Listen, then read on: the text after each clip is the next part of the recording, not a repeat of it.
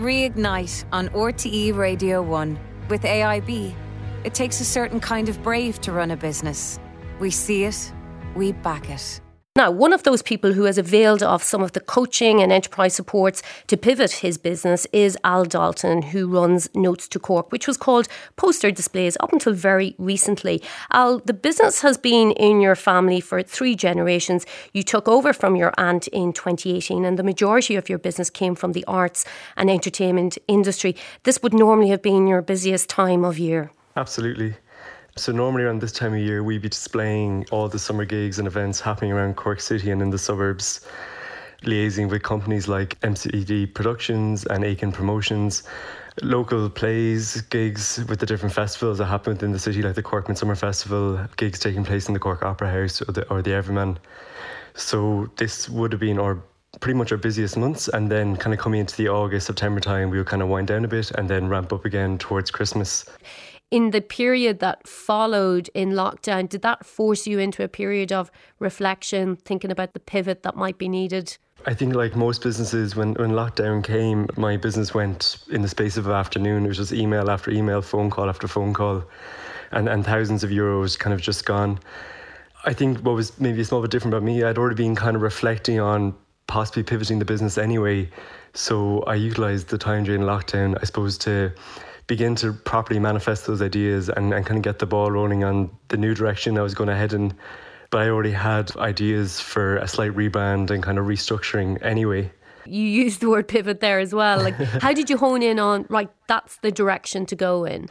Because my other background is working in the arts. So, in around January or February, I actually kind of inadvertently began to step away from freelance contracts I was being offered uh, for different theatre gigs.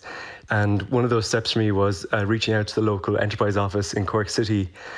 And I had a great uh, first advice clinic meeting with a woman called Jackie Gowan, who runs a business called Business Weaving, which is essentially a business coaching. And we had begun to kind of just talk through some ideas for the new company in that meeting.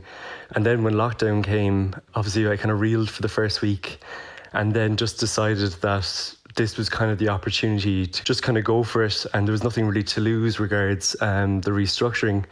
So I reached back out to Jackie Gowan and essentially kind of signed up for two or three kind of coaching sessions on Zoom. And then from that, then things really began to move for me what have you learned about yourself by going through that process and having the availability of a coach? I was still, I suppose, emotionally catching up with taking over the business and stepping into the kind of managing director shoes of a business that, as you said, has been in our family and, and third generation. I was particularly close to my aunt growing up and all through my life. So talking to Jackie initially was really just about emotionally catching up with the new position I found myself in.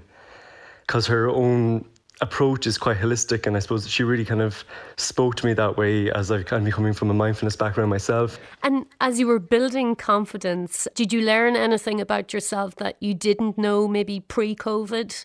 I suppose I didn't realise actually how much transferable skills I had coming from an arts background into traditional business. It's now called Notes to Cork, but it was, it was formerly Post Displays, it was very much a B2B business really what the business needed was a creative thinker to kind of bring it outside of the, the, boxes that it found itself in and kind of, I suppose, restructure the whole thing and kind of give it a new vision. And now, Notes to Cork, you're part of a coalition, the National Campaign for the Arts. Just how stark is the future for artists and creative industries as you see it at the moment?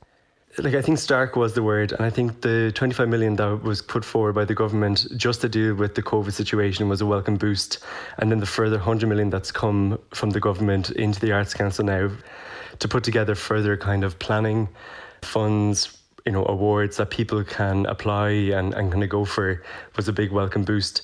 So things are beginning to look brighter. But anyone who you know who really plans to make a living in the arts, it is almost an uphill struggle a lot of the time. Both myself and my partner work, you know, we are both full time working in the arts as freelancers. And I suppose that's something as well, you know, talking about transferable skills is the fact that I've worked in many different roles in my kind of five to six years working in the arts. I personally would like to be in the position to think that things are getting brighter.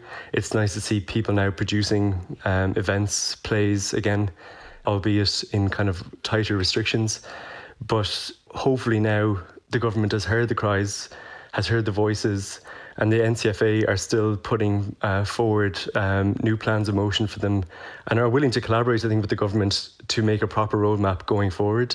And it's nice to hear that they're actually being listened to. Thank you, Al Dalton of Notes to Cork.